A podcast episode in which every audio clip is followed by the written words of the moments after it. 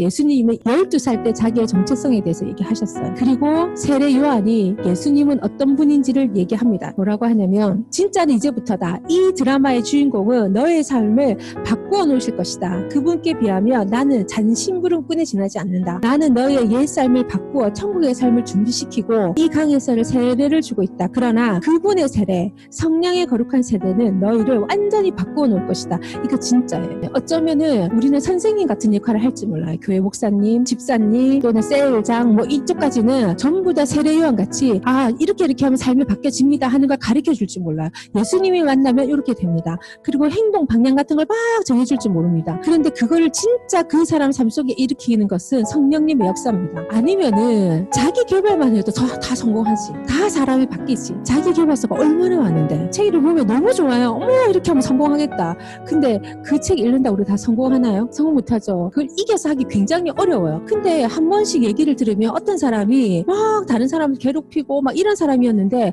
갑자기 교회 가고 성령 받더니 백팔십 도로 변했더라 이런 얘기 자주 들어보셨죠? 저도 그 중에 한 사람입니다. 제가 노력해가지고 막 오늘은 아침에 아홉 시에 일어나고 저녁에 열두 시에 자야지 오늘은 요렇게 요렇게 요렇게 해서 요렇게 해야지 이걸로 제가 변화된 게 아니고요. 교회 가가지고 목사님들의 말씀을 듣고 저는 기도하잖아요. 그럼 성령이 임해 기도하면 그러면은 그 다음날 그게 저절로 고쳐져. 성령님이 내 안에서 너무 강력하게 동기부여를 주시기 때문에 그게 저절로 고쳐져요. 그리고 이 악한 영도 우리한테 역사하거든요. 그 역사들을 성령님이 강력하게 그걸 뚫고 나가시기 때문에 그걸 뚫고 나갈 힘이 생깁니다. 그래서 성경은 성령을 받아라 이렇게 얘기합니다. 성령을 받아라. 성령의 충만함이 되어라. 진짜 성령 충만은 뭐냐? 하나님의 말씀에 순종하고 그분이 주신 사명을 이룰 수 있는 힘을 주는 것. 그게 성령 충만입니다. 이게 더 닦는다고 되는 게 아니에요. 그래서 여러분이 말씀을 듣고 나면 뭘 해야 되면 하나님 이걸 이룰 수 있는 힘을 제게 주십시오. 하나님 성령의 충만을 주십시오.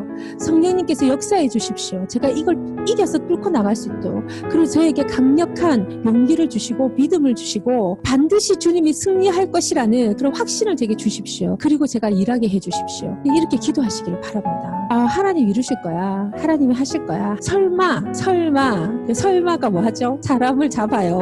성경은 너무나도 수학적 원리와 같이 명확합니다. 심는 대로 거두고 내가 충성스럽게 하면 나에게도 충성스러운 사람이 오고. 그래서 오늘 말씀에 세례 요한이 예수님의 정체성에 대해서 얘기했습니다. 그분은 너희에게 성령으로 세례를 주는데 그러면 너희는 스스로 너희 스스로를 바꿀 수 있는 사람이 될 거다. 하나님의 사명을 이룰 수 있는 사람이 될 수 있다. 그게 예수님의 정체성이다. 왜? 그분이 다스리시기 때문에. 세례 요한이 예수님에 대해서 증언해 주는 모습들이 마가복음 일 장에 있습니다. 근데 이 세례 요한이 이제 체포돼 갑니다. 그때 예수님께서 뭐가, 뭐라고 얘기하시냐면 예수님은 때를 참 중요하게 생각하시는데 때가 다 됐다. 하나님 나라가 여기 있다. 너희 삶을 고치고 메시지를 믿어라. 하나님의 이 메시지를 믿으라고 하는 거예요. 너의 삶을 고치고 이 뭐예요? 성령이 임할 때가 된 거예요. 이제 그전에는 특정 다수의 사람에게 임했지만 이제는 구하는 모든 자에게 성령이 임하는 그게 우리에게 놀라운 선물이죠. 이건 지금의 시대들은 우리가 스스로 살아가기 굉장히 어렵습니다. 이제 말세되면요 우리가 정말 진짜 전쟁에 돌입하게 되는 거예요. 사단이 마지막 싸움을 막 한 거죠. 그래서 여러분이 성령 충만하지 않고 이걸 이길 힘. 근데 예수님이 얘기하세요. 이제 하나님의 나라가 여기 있다. 너희 삶을 고치고 메시지를 믿어라. 하나님의 나라가 죽어서 하늘에 있다 이렇게 얘기 안 하고요. 여기 있다. 여기 있다. 지금 여러분이 살아가고 계신 이 대한민국 안에 지금 하나님 나라가 있는 거예요. 그래서 우리는 예수님과 함께 같이 통치를 이루어가는 겁니다. 그거를 동행한다 이렇게도 표현하잖아요. 그래서 예수님이 아 이제 메시지를 믿어라 이러시면서 제자를 부르기 시작하십니다. 그래서 십육 절 십팔 절 이게 다 보시면은 나와 함께 가자. 내가 너희를 새로운 어부가 되게 하겠다.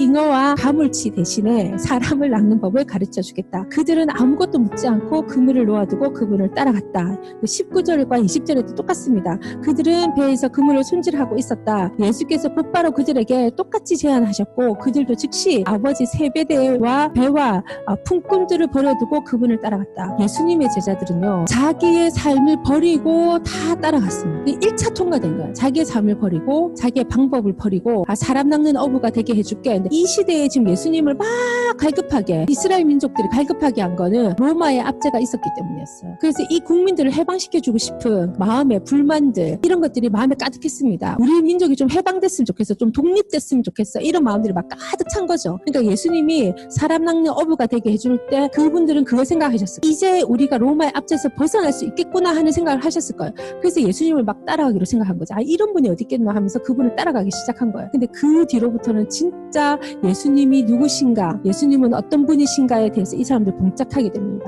그게 뭐냐, 사람들은 내보고 뭐라고 하는 것 같더노, 그럼 너희는 내를 뭐라고 하노, 그리고 진짜 나는 누구다 하는 것을 딱 가르쳐주세요. 나는 고난을 받을 것이고 죽을 것이고 사흘 만에 부활할 것이다. 자기들이 생각했던 이 나라가 해방해야 된 방법과는 너무나도 다른 방법을 지금 주님은 얘기하고 계신 거죠. 그러니까 결국에는 이것 때문에 이제 가룟 유다가 예수님을 배신하게 된 계기도 여기에 있습니다. 이 여러분의 방법과 하나님의 방법이 다를 때 우리는 누구의 방법을 따라가야 할까요? 답은 하나님의 방법인데 우리의 행위는 하나님의 방법을 따라가기 굉장히 어렵지 않습니까? 그래서 여러분이 누구인지를 아셔야 됩니다. 그리고 나는 어떤 나라를 위해서 일하는지 알아야 됩니다. 우리는 큰 하나님의 나라에 헌신하고 있는 사람들입니다. 여러분, 우리가 겁먹어야 될까요? 여러분, 겁먹지 마십시오. 그래서 주님이 교, 고난을 껴안으래요. 제가 지난번에 그 폼페이오 장관, 제가 연설 드린 거 말씀드렸죠. 폼페이오 장관이 수면 부족이래요. 자원불증이신데요. 그리고 고향에 가본 지는 너무나도 오래됐답니다. 그런 일을 하시는 분은 그거는 그냥 기본으로 깔고 가는 거예요. 그게 뭐예요? 아, 내가 국무장관 되면 좀 편안하고 좋은 데 가서 밥 먹고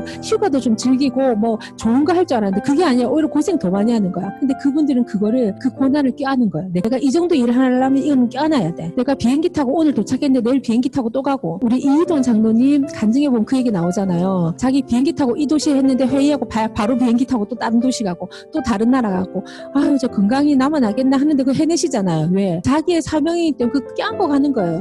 크리스찬이, 크리스찬 내가 이 자리를 안 지키면 이 자리 누가 하겠노? 그러면 비크리스찬이 하겠지. 무슬림이 하거나 누가 하겠지. 그러면 그 나라가 왕성해지겠지. 근데 그날 그, 그 자리를 지키시는 거예요. 생명을 다해서. 여러분 자신이 어떤 세계관을 가지고 있는지, 또 어떠한 나라관을 가지고 있는지, 어떤 시민의식을 가지고 있는지 오늘 한번 돌아봤으면 좋겠다는 생각이 듭니다. 누군가가 우리에게 너 왜 여기 있어? 얘기할 때 어, 왜 내를 찾습니까? 내가 여기에서 이 일을 할 줄 몰랐습니까? 이런 거 우리 한번 해봐야 되지 않겠습니까? 그래서 여러분의 마음은 아, 나는 크리스찬이에요 하는 걸 자랑스럽게 생각하시기를 바라요. 그럼 반드시 하나님이 그 나라가 왔을 때에 어떻게 하시겠어요? 그 나라가 정말 왔을 때 여러분들 영광스럽게 만들어 주실 거라고 생각합니다. 저는 죽어서 천국 갔을 때 예수님이 그 많은 사람들을, 우리 죄도 많이 짓고요, 이 땅에서 성공적으로 사는 사람이 그렇게 흔하지 않을 거라고 생각합니다. 그런데 내가 죄인이고 실수도 많고 할 수 없는 것도 많지만 그 나라에 충성하고 하나님께 충성한 것은 반드시 하나님이 영광스럽게 만들어 주실 거라는 확신이 있어요. 우리 아버지는 상벌이 확실한 사람이야. 잘한 사람은 잘했다 하고 못한 사람은 못했다고 말하는 분이야. 근데 그 기간이 언제까지? 죽기 전까지죠. 그 기간. 여러분, 우리가 이 땅을 살아갈 때 꿈을 가지시길 바랍니다. 우리는 액티브하게 일할 수 있는 시간이 한 사십 년, 남에게 영향력을 미치는 시간까지 이렇게 한 사십 년 정도 저희들이 삶을 이렇게 살아갈 수 가고 있는 것 같습니다. 네, 그 시간이 한정적이지만 최대로 활용해서 하나님의 나라, 또한 다른 사람들이 영향력을 미치는 이 일에 여러분들이 헌신하시기를 바랍니다. 그래서 여러분의 삶이 헛되게 보내지 마시고 정말 예수님께서 칭찬하시는 그 다섯 천의 반열을 반드시 드시기를 축복합니다.